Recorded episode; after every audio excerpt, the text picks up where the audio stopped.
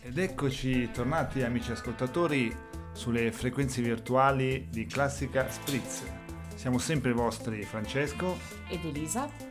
ed oggi abbiamo una puntata veramente cicciottosa. Cicciottosa.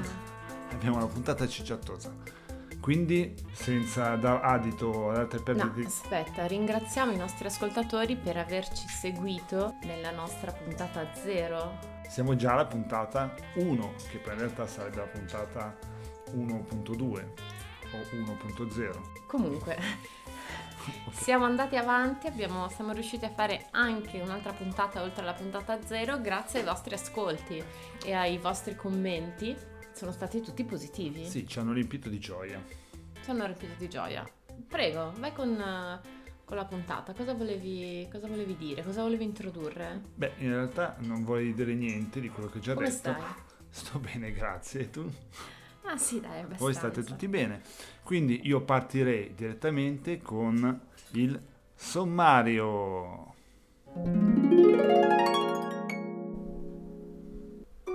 Vi sveleremo i segreti di un aromatizzatore di grappe nella nascosta periferia di Milano. Incontriamo Achille, soffiatore di chitarra e pizzicatore di corno, che ci racconterà qualcosa in più sulla chitarra. L'evoluzione dell'intimo, la sua nascita fino ai giorni nostri. Cosa indossavano sotto le crinoline? Erano comodi i corsetti? In macchina per la Scozia vi faremo assaggiare lo spritz di granito nell'omonima città, Aberdeen. Inizierei questa puntata parlando dell'intimo e portando i nostri ascoltatori tra eh, mutandine e, e- e vecchi mammellari. Ok. Beh, eh, dato che hai introdotto il- l'argomento intimo, sai cosa significa mutanda e da dove derivi? No, No, non lo sai perché... Perché non lo sai? Beh, mutanda deriva dal latino. vedi perché non ho studiato latino. Nemmeno io, eh, l'ho letto. Comunque deriva dal latino e significa cose da cambiare. E questa la dice lunga su cosa, Su quanto il latino sia passato di moda su quanto latino sia passato. e non si usi più, come so- man- cambiare le mutande. esatto, ma soprattutto come nell'antichità solo le mutande fossero una cosa da cambiare. mentre- Dovremmo fare un sondaggio, amici ascoltatori. Avete mai conosciuto, avuto amici o conoscenti anche molto lontani che non si cambiassero le mutande? Ah, Voi scri- quanto vi cambiate? Ogni quanto vi cambiate le mutande? È vero, fatecelo sapere. Fatecelo sapere. Chi si cambia meno le mutande avrà Ah, in vincerà una una- maglietta di classica spritz. Esattamente. Ah, chiediamo a- al nostro assistente Panda Pongo se lui usa le mutande. Vieni Pongo. Vieni.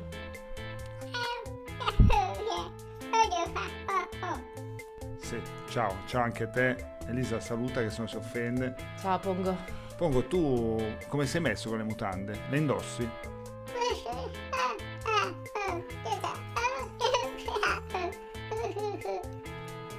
Immaginavo, i panda, le mutande non sanno nemmeno cosa siano. Vabbè, Strano però perché in Kung Fu Panda Po ha, ha- ha un- dei bei calzoncini mutandosi. Sì, ma non sono intimi. E poi ce li ha dalla- dal primo fotogramma del film fino a- alla fine del Eh. quarto episodio. Infatti lui il latino non lo sapeva. È vero. Vabbè, Pondo, eh, Pongo, puoi eh, lasciarci. Eh, Ciao, ciao. Sì, ciao, ciao Pongo. Ciao. Amici ascoltatori, torniamo alle nostre mutande. Alle nostre mutande, esatto. Quindi dicevamo che mutanda vuol dire cosa da cambiare.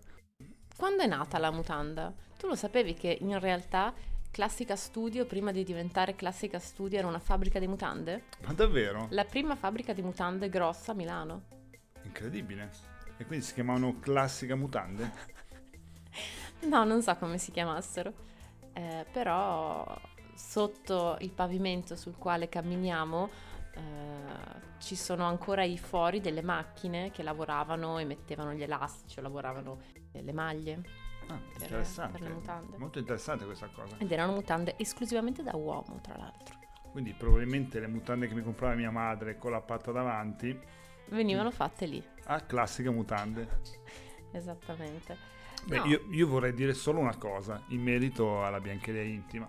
Una cosa che la dice lunga sul il colore eh, dell'intimo, che adesso è, è variopinto, è, ha fantasie colorate e di diverse fogge aspetti, mentre una volta era rigorosamente bianco o, o quantomeno di colori neutri. Tu sai perché? No, Beh, allora te lo dico io. Evidentemente la biancheria intima, fin dai suoi albori, era a diretto contatto con la pelle. Era quell'indumento che andava lavato più spesso.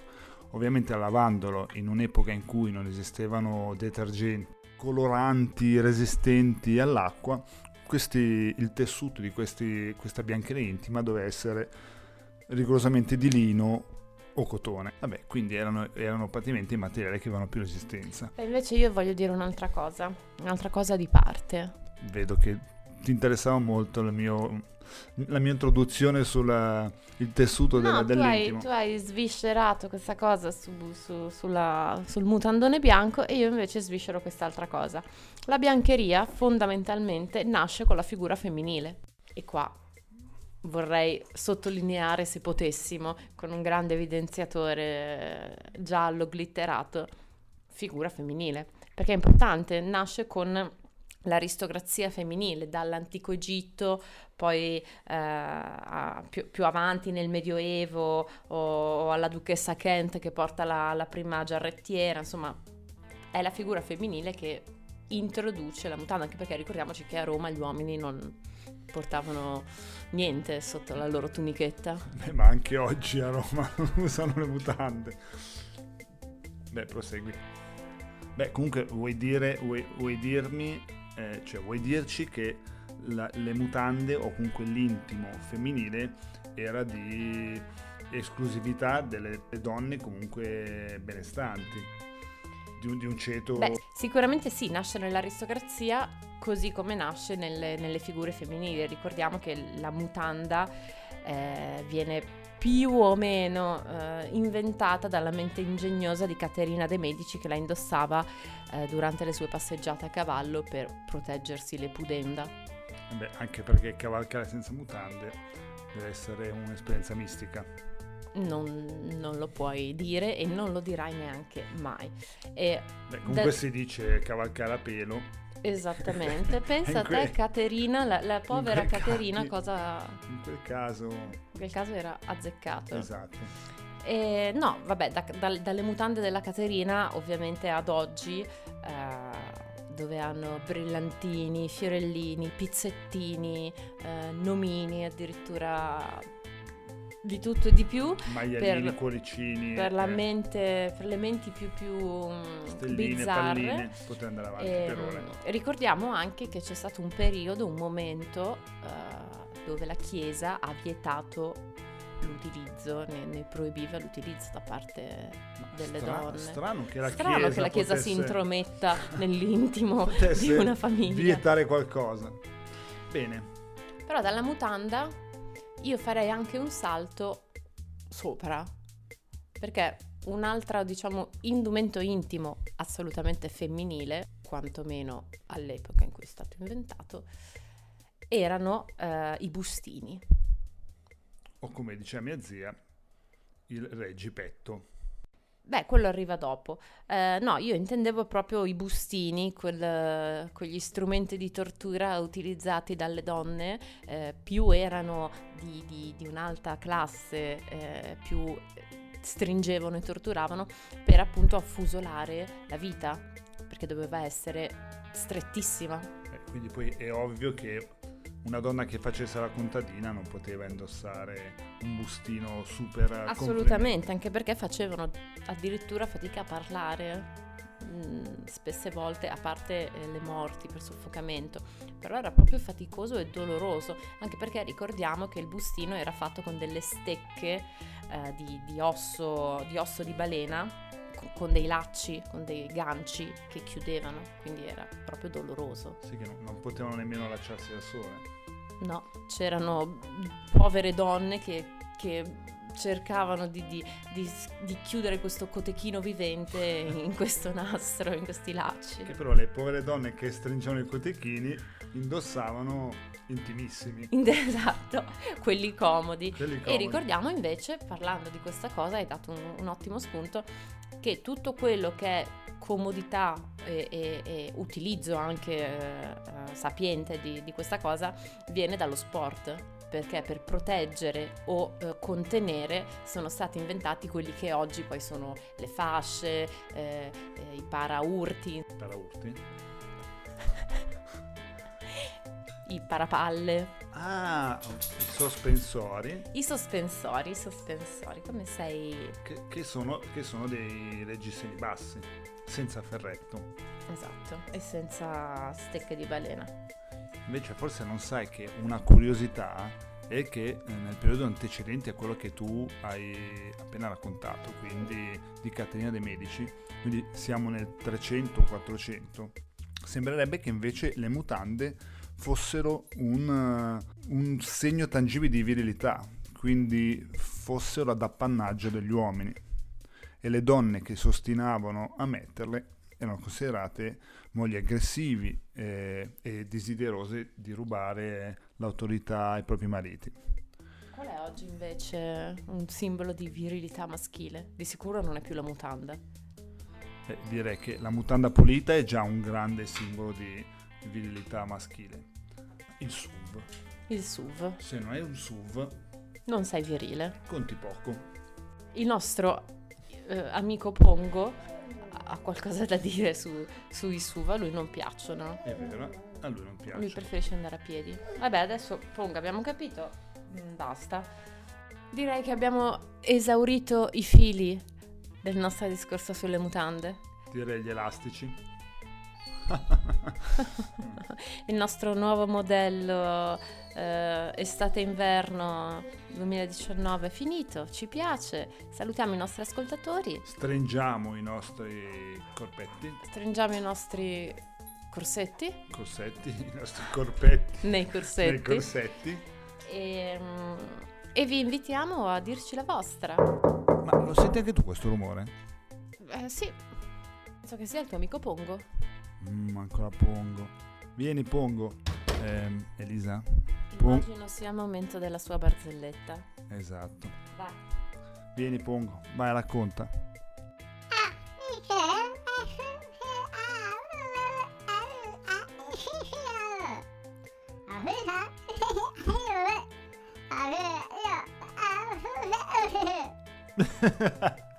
Vabbè, a me è piaciuta. A te evidentemente no. Vado con la traduzione così via il dente via il dolore. La prima notte lei si prepara in bagno ed entra al buio in camera da letto. Giovanni, sono senza mutande. Luigina, e dai, eh, non cominciamo con le spese. Bravo Pongo, le tue barzellette sono sempre esilaranti. Beh, adesso vai, dai. Ciao Pongo. Ciao Pongo. Ciao.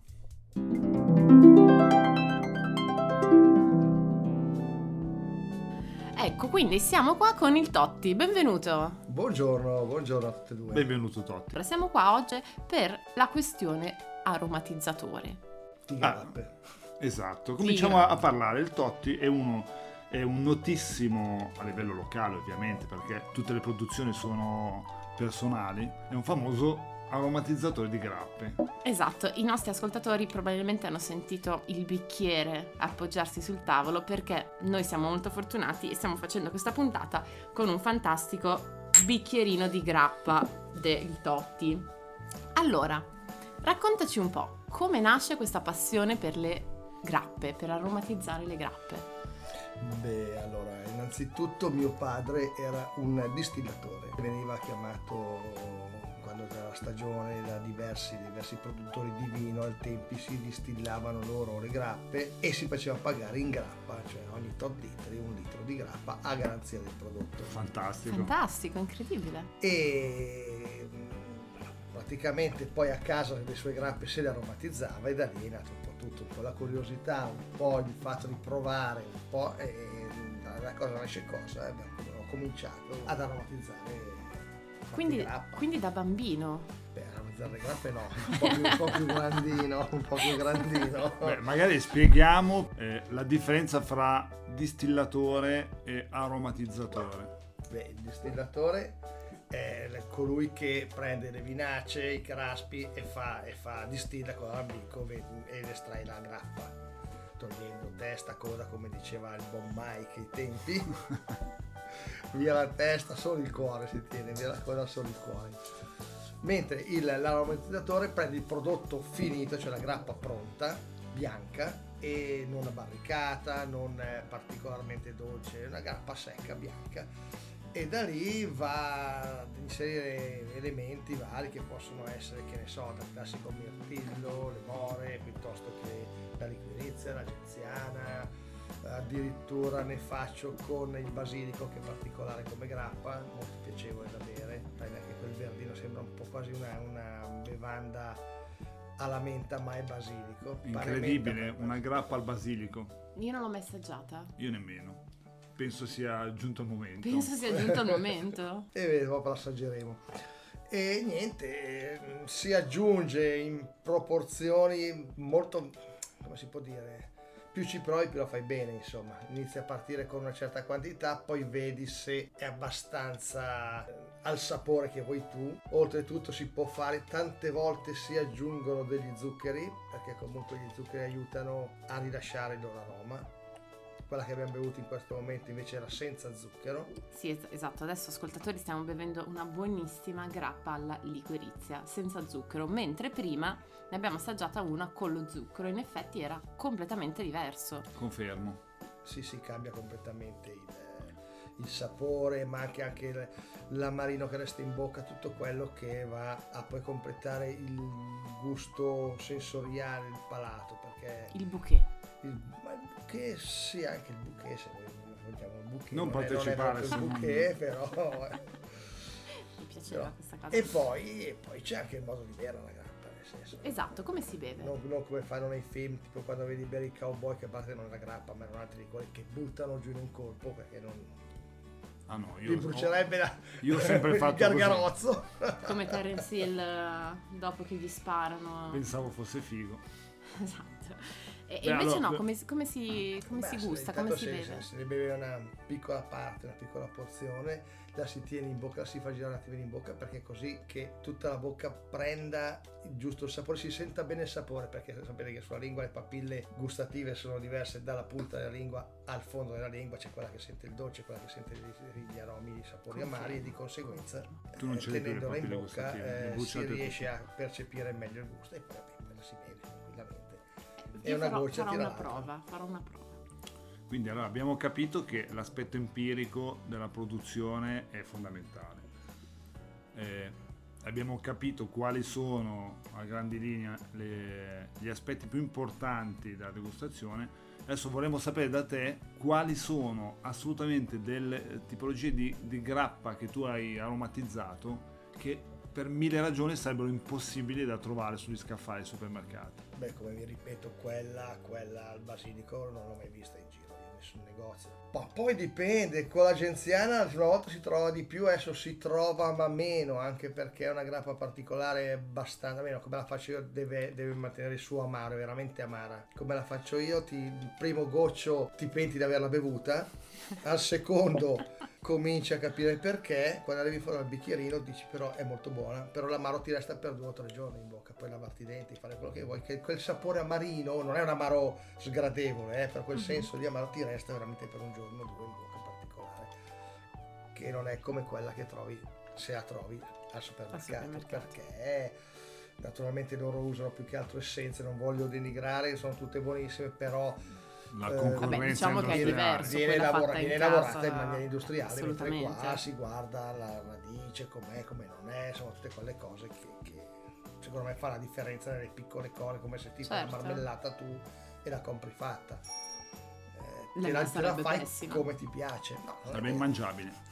secondo, no, dal sol- terzo, quarto vasetto, poi vedi che quarta produzione. Ecco Totti, io avrei una, una curiosità, se eh, tu hai conoscenza che le grappe in base agli elementi che vengono aggiunti hanno proprietà mediche, ovvero non, non propriamente proprietà mediche, ma hanno degli effetti, possono avere della- degli effetti sulla salute di chi la beve. Beh, eh, senz'altro la trasmissione della, della- della sostanza mh, che c'è nel, nel frutto o nella radice si trasmette. Chiaramente questa è una cosa alcolica, dunque non è che perché uno magari non digerisce si beve una grappa alla genziana che comunque è digestiva e si caccia giù 3-4 bicchierini. Quindi no- non abbiamo scuse. Ecco, e, e dice sì, ho digerito, però adesso ho mal di testa.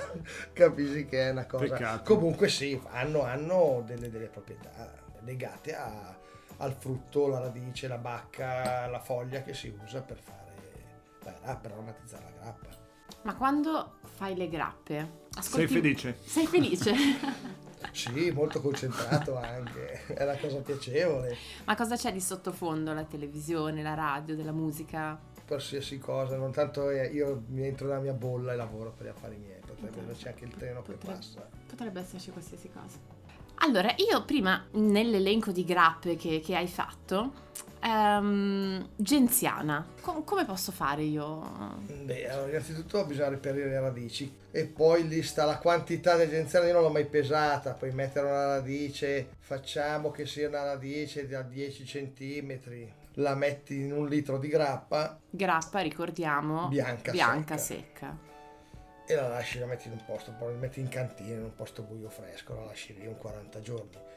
Poi ci si può aggiungere dello zucchero, lo zucchero non sembra ma ha quantità abbastanza elevate. Io le faccio sia con lo zucchero che senza zucchero, dipende che, che risultato voglio ottenere. Con lo zucchero alzi un pochino i gradi saccarometrici perché comunque lo zucchero alza la gradazione, però magari eh, la rotonda un pochino, diventa un po' più piacevole, un po' più dolcinetta tutto sommato, anche se è più alcolica e lì vai poi possono essere due etti, tre etti, un etto, quattro etti, dipende parecchio, comunque parecchio zucchero. Altrimenti lasci in infusione almeno 40 giorni, dipende 40, 50, dipende cosa metti, se sono foglie meno. Le foglie in un mese lo fai perché la foglia comunque rilascia più Prima, facilmente le certo. sue sostanze e poi insomma dà tutto in tempi, in tempi inferiori. Poi infiltri il tutto, togli le sostanze che hai messo dentro la radice o le foglie o quello che è, la filtri e niente, la metti in un'altra bottiglia e la grappa è pronta da bere. Se metti lo zucchero devi avere l'accortezza di agitarla, magari vai avanti anche un giorno o due, ogni tanto l'agiti finché lo zucchero si scioglie, perché comunque fa fatica a sciogliersi, non è un liquido freddo, non è nell'acqua calda o altre Mhm. sostanze calde che aiuta a sciogliersi. E poi la metti via quella lì è la co- cosa più semplice. Poi dipende se fai ehm, ci sono delle grappe che vanno dentro più, più elementi diciamo però queste qua semplici con una cosa sola sono, sono, sono efficaci vengono buone. E poi la fai a tuo gusto perché tu puoi benissimo assaggiare non è che non puoi stapparla che è sigillata man mano che va avanti dopo 25 giorni l'assaggi dici "Cavolo, è già buona così va bene così secondo me ha già dato perché magari hai messo un- troppa radice e allora eh, la, la parte che è stata esalata dalla radice non è totale però è già sufficiente per darti un sapore che a te piace un sapore che a te Mhm. conviene di conseguenza allora puoi benissimo togliere filtrare togliere Subito. Sì, senza sì, aspettare bene. 40-50 giorni. esatto Quindi questa è la ricetta base. Io posso semplice, applicarla semplice. su qualsiasi... su qualsiasi non so ma su tante cose Non so, se volessi fare una grappa di Mandarini. mandarini. Se, ecco, se fai col, col- col mandarino con la buccia devi usare la buccia, perché la buccia comunque è amara, la parte Amara. solo colorata, non la parte bianca che non mi ricordo il termine tecnico, il nome. Beh, il la parte nome bianca vero, della ecco. buccia e mandarino penso sia perfetto. Esatto, o come del limone piuttosto che...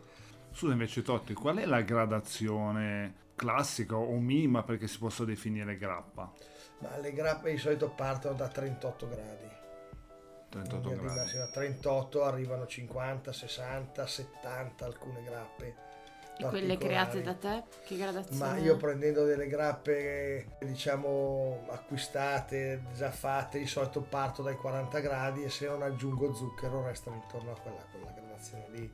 Quindi mi, mi- mi- pare di aver capito, oltre alla gradazione, che in realtà il costo di una aromatizzazione di una, di una grappa sia superiore rispetto a comprare una, una buona grappa aromatizzata in un supermercato. Sono due cose diverse. Cioè, sono- non, non- non è, non è una cosa che si fa per, eh, Sì. economicità. Ma la fai perché è una passione, perché Perfetto, comunque perché vuoi passione. arrivare, arrivare a, a farti un prodotto tuo personalizzato, che, perché se la grappa liquirizia tu vai a comprare le grappe alla liquirizia senza nulla togliere, sono quasi tutte dolcine, quasi tutte, mentre questa che abbiamo bevuto per esempio senti la liquirizia, la senti quasi dopo, Eh, all'inizio sono la grande grappa. produzione delle grappe, quindi Conf- confer- tutte confermiamo. conformi alle Quindi, quello che uno ci si aspetta da buonissime, perché poi che No, noi no, consumiamo senz'altro, senz'altro, grappe. figurati, sono studiate, non sono fatte Esatto. così, eh, senz'altro raggiungono un grande Però magari pubblico. fatta in casa quel qualcosina in più o in meno rispetto a quella del supermercato che però piace di più. Fatta in lo casa stai la fai a me. Lo sto spiegando Ah, a te, ok. no, perché mh, si può fare la grappa di fichi? Però senz'altro il fico è alcolico, Cioè, molto secondo me alcolico. viene buonissima. Sì, questa, questa la dobbiamo provare. Sì, dovrò provarla anche io perché non l'ho mai fatta, però senz'altro si può Quindi fare. vi faremo sapere se la grappa di fichi è fattibile e soprattutto se è bevibile e se, E se ci piacerà perché probabilmente la faremo. Se sopravviveremo. Esatto, bisogna vedere poi se il sapore incontra gli avventori. perché Non ci metterei lo zucchero. Mm, No, mm, non ne ho... Neanche io non lo metterei lo zucchero. Come dico di Perché- solito, non ne ho la più pallida idea. Va bene, perfetto. Allora direi che si è concluso questo, questo incontro Beh, con prima, eh, prima di terminare vorrei chiedere al Totti se ha qualche consiglio da dare a qualche giovane aromatizzatore di grappe e qualche consiglio per iniziare dato l'aspetto così sperimentale eh, ed empirico del- di questo tipo di attività. Beh, eh, come avevo già detto, avevo dato una semplicissima ricettina. Non abusate, andate pian pianino. Non Ah. è che ogni due, due giorni assaggiate se arrivate al punto, eh, se no quando è esatto, pronta è finita. Vabbè, allora Giusto. con questa E poi bevete sempre con moderazione. e, lu- e luci, e luci accese anche di giorno. E luce accesa anche di giorno, esatto. Allora, ringraziamo il Toti. Ringraziamo il Totti. Grazie a voi. E grazie ai nostri ascoltatori per essere stati con noi in questo viaggio tra gli aromi delle grappe. E noi vi salutiamo con una grappa. Se volete provare la vostra grappa e poi farci sapere com'è, Vi lasceremo il link. esatto. Salute! Salute. Siamo con Achille, uno strumentista polivalente, ma la cosa che ci interessa oggi è il, il suo aspetto chitarristico, perché fra le mille cose che fa Achille è anche maestro di chitarra. Ciao Achille, Ciao Francesco e ciao a tutti gli amici di Classica Spritz. allora iniziamo rompendo il ghiaccio. Oggi non siamo qui per fare un trattato sulla chitarra. Com'è stato il tuo approccio con questo strumento? Perché tutti sappiamo che suonare la chitarra fa figo sulla spiaggia, eh, battisti, donne a go-go, birra e sesso, droga e rock and roll.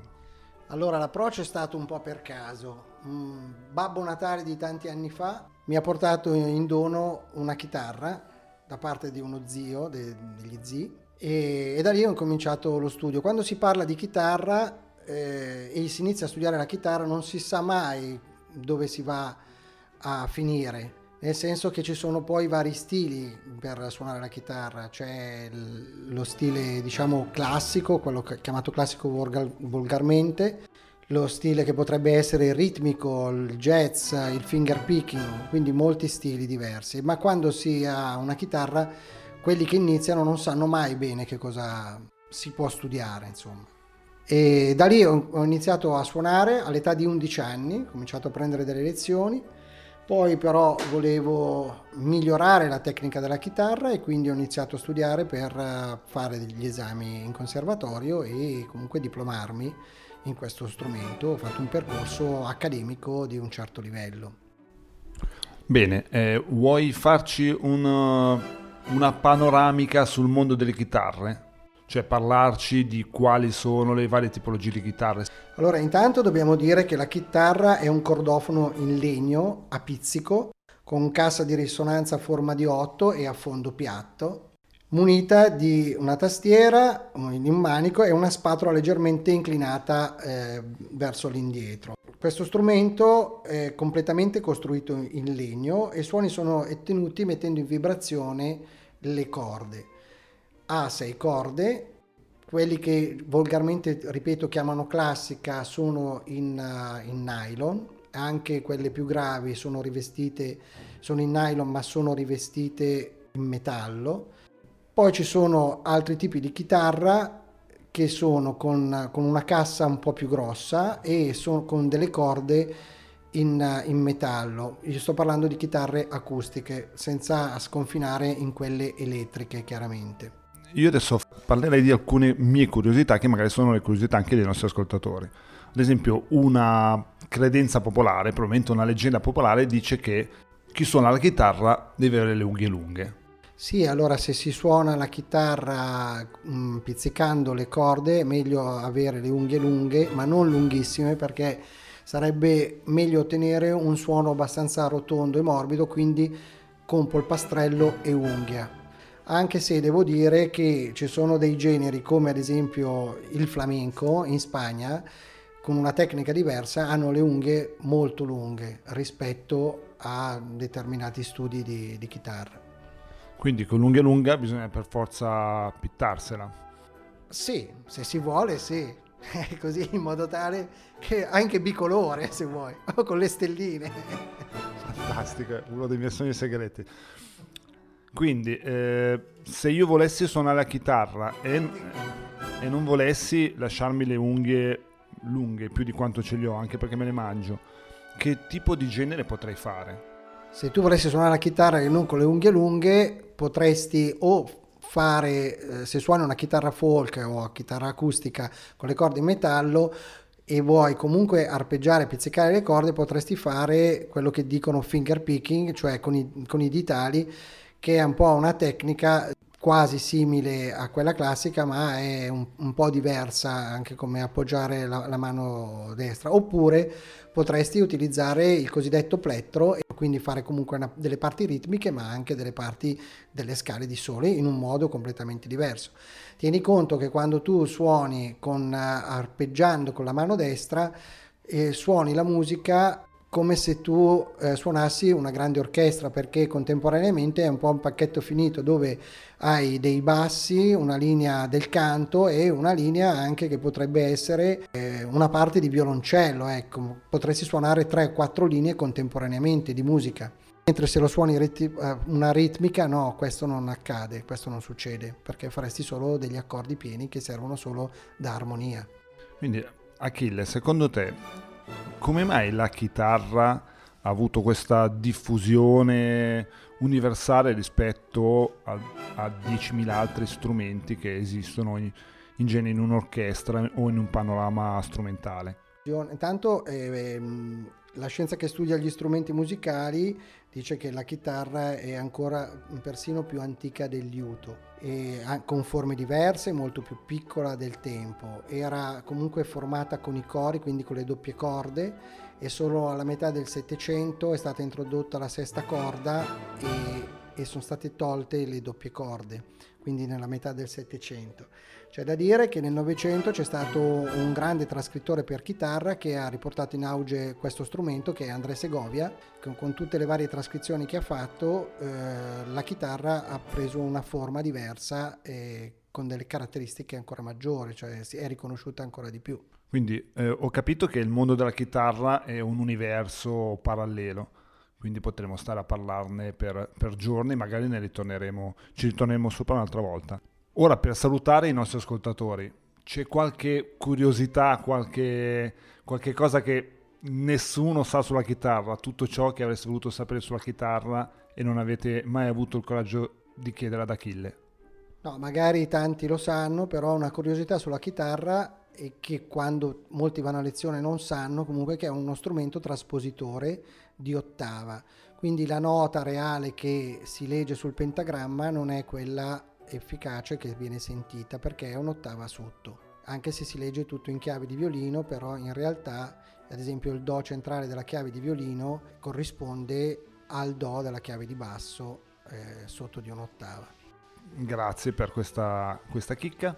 Prima di salutarci e prima di salutare i nostri ascoltatori, io ti chiederei l'ultima domanda. Ma con la chitarra si cucca davvero? Io non ho mai cuccato. Allora con questo salutiamo i nostri ascoltatori e ringraziamo Achille con la speranza di, di rincontrarlo e che, ci, e che ci parli ancora di qualche altra chicca musicale. Ciao a tutti! Ciao a tutti, ciao Francesco, grazie e ciao a tutti agli amici di Classica Spritz.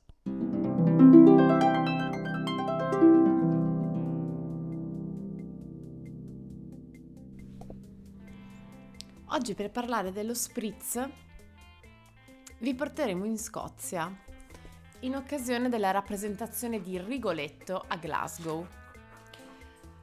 Facciamo anche un saluto ai nostri amici della Clyde Opera Group che ospitarono questo Rigoletto eh, con l'orchestra dell'Università eh, del Conservatorio di Glasgow e, mm, e con cantanti che provenivano da varie parti del mondo. Ce n'era uno, eh, per esempio, quello che faceva Rigoletto, molto famoso, eh, Kyle, che veniva dagli Stati Uniti, poi c'erano alcuni londinesi, eh, degli spagnoli, degli americani che venivano da, dalla Florida. E ricordiamo che unica eh, rappresentante del nostro, del nostro Stato, della nostra nazione, eri tu.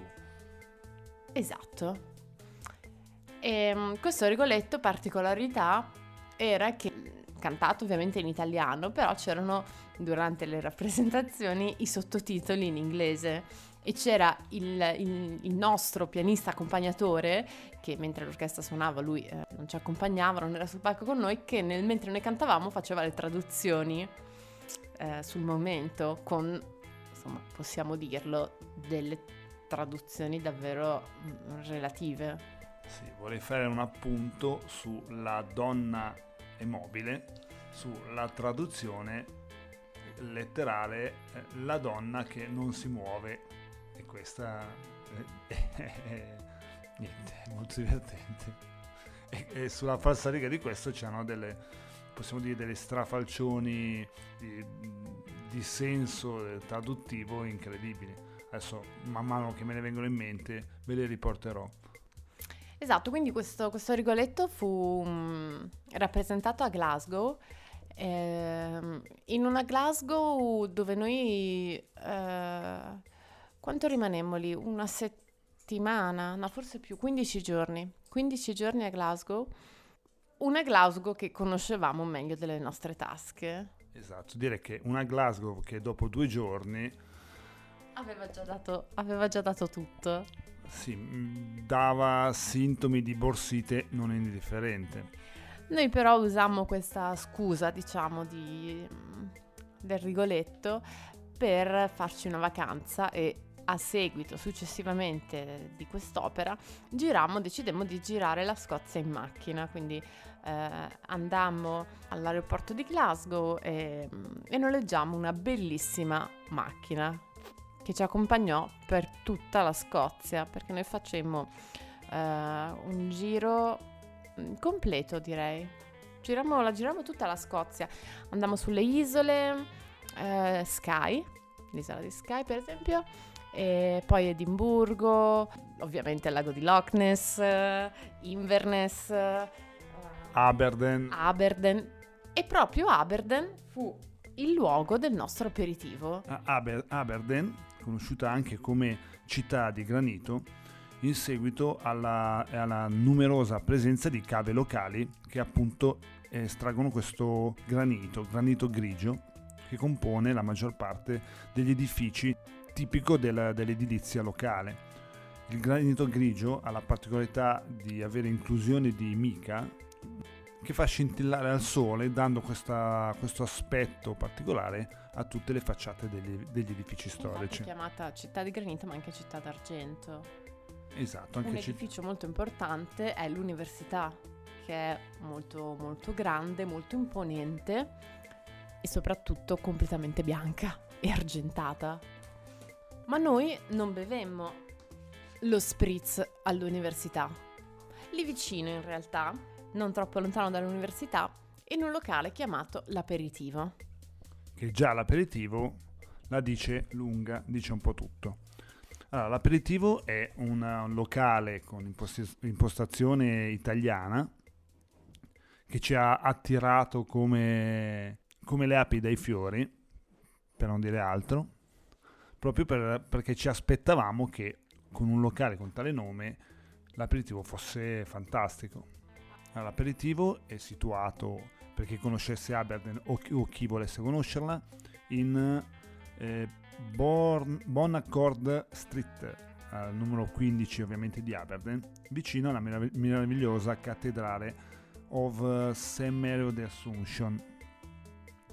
Con questa, il locale è situato su questa facciata ovviamente in granito grigio, con questo, questo stile un po' bohemien, stile anni 30-40. L'interno del, del locale è esattamente in questo stile, che a tutti gli effetti è anche un ristorante, anzi è principalmente un ristorante di cucina tradizionale italiana. E infatti noi avremmo voluto consumare il nostro spritz all'interno, ma dentro si poteva solo mangiare, quindi fu, fummo costretti a, a, a, bere fuori questo spritz. Io mi ricordo che quando arrivammo la giornata era una tipica giornata scozzese. Nuvolosa. Nuvolosa. Non pioveva ancora, ma la particolarità di questo spritz fu proprio che appena il cameriere ci portò lo spritz e ritornò poi dentro al locale, iniziò a piovere. Iniziò a piovere, esattamente. E ovviamente questo spritz durò circa un'ora perché continuava a piovere nel bicchiere. Com'era questo spritz? lo spritz era a tutti gli effetti un vero spritz. Aveva tutte le particolarità dello spritz, la percentuale di ingredienti che compongono lo spritz era, era perfetta, era veramente buono. Era presente la fettina d'arancio, che in molti posti non mettono, erano presenti non una ma due cannucce come in perfetta tradizione italiana. L'unica pecca è che non c'era un companatico. Cioè non c'erano le nostre famose patatine, noccioline, olivelle. Manco un pistacchietto, un tarallo. Nulla, nulla di tutto ciò. Ovviamente la tradizione scozzese non è eh, fondata sull'aperitivo. Beh, sono scozzesi mica per niente. Eh. E di sicuro non hanno questa, questa usanza di fare l'aperitivo come, come, l'abbiamo noi italiani o comunque mh, noi europei del sud. La cosa buffa è che alla mia richiesta di due patatini, qualcosa, mi hanno semplicemente detto che non era previsto, quindi sembrava che non esistessero le patatine ad Aberdeen. Che in realtà fish and chips a manetta. Tranne per noi. Tranne Comun- per noi, tranne in questa occasione. Comunque, il, il giudizio globale della, della, dello spritz ad Aberdeen è molto buono. Lo spritz era buono, il locale era bello, il servizio era ottimo, eh, le persone erano veramente molto disponibili. Quindi Lisa, cosa facciamo? Lo consigliamo per eventuali degustazioni di spritz ad Aberdeen? Beh, assolutamente sì. Consigliamo anche la Scozia, consigliamo un bel giro in Scozia. Ecco, magari sconsigliamo lo spritz a Edimburgo perché eh, molto costoso fu portato male eh, in una flute e ci costò 8-9 euro a calice. Però consigliamo la Scozia e assolutamente consigliamo lo spritz ad Aberdeen. Lo spritz ad Aberdeen e in particolare all'aperitivo dove sono stati veramente molto gentili anche senza patatine. E con questa recensione salutiamo i nostri ascoltatori e alla prossima. Ciao a tutti! Ciao!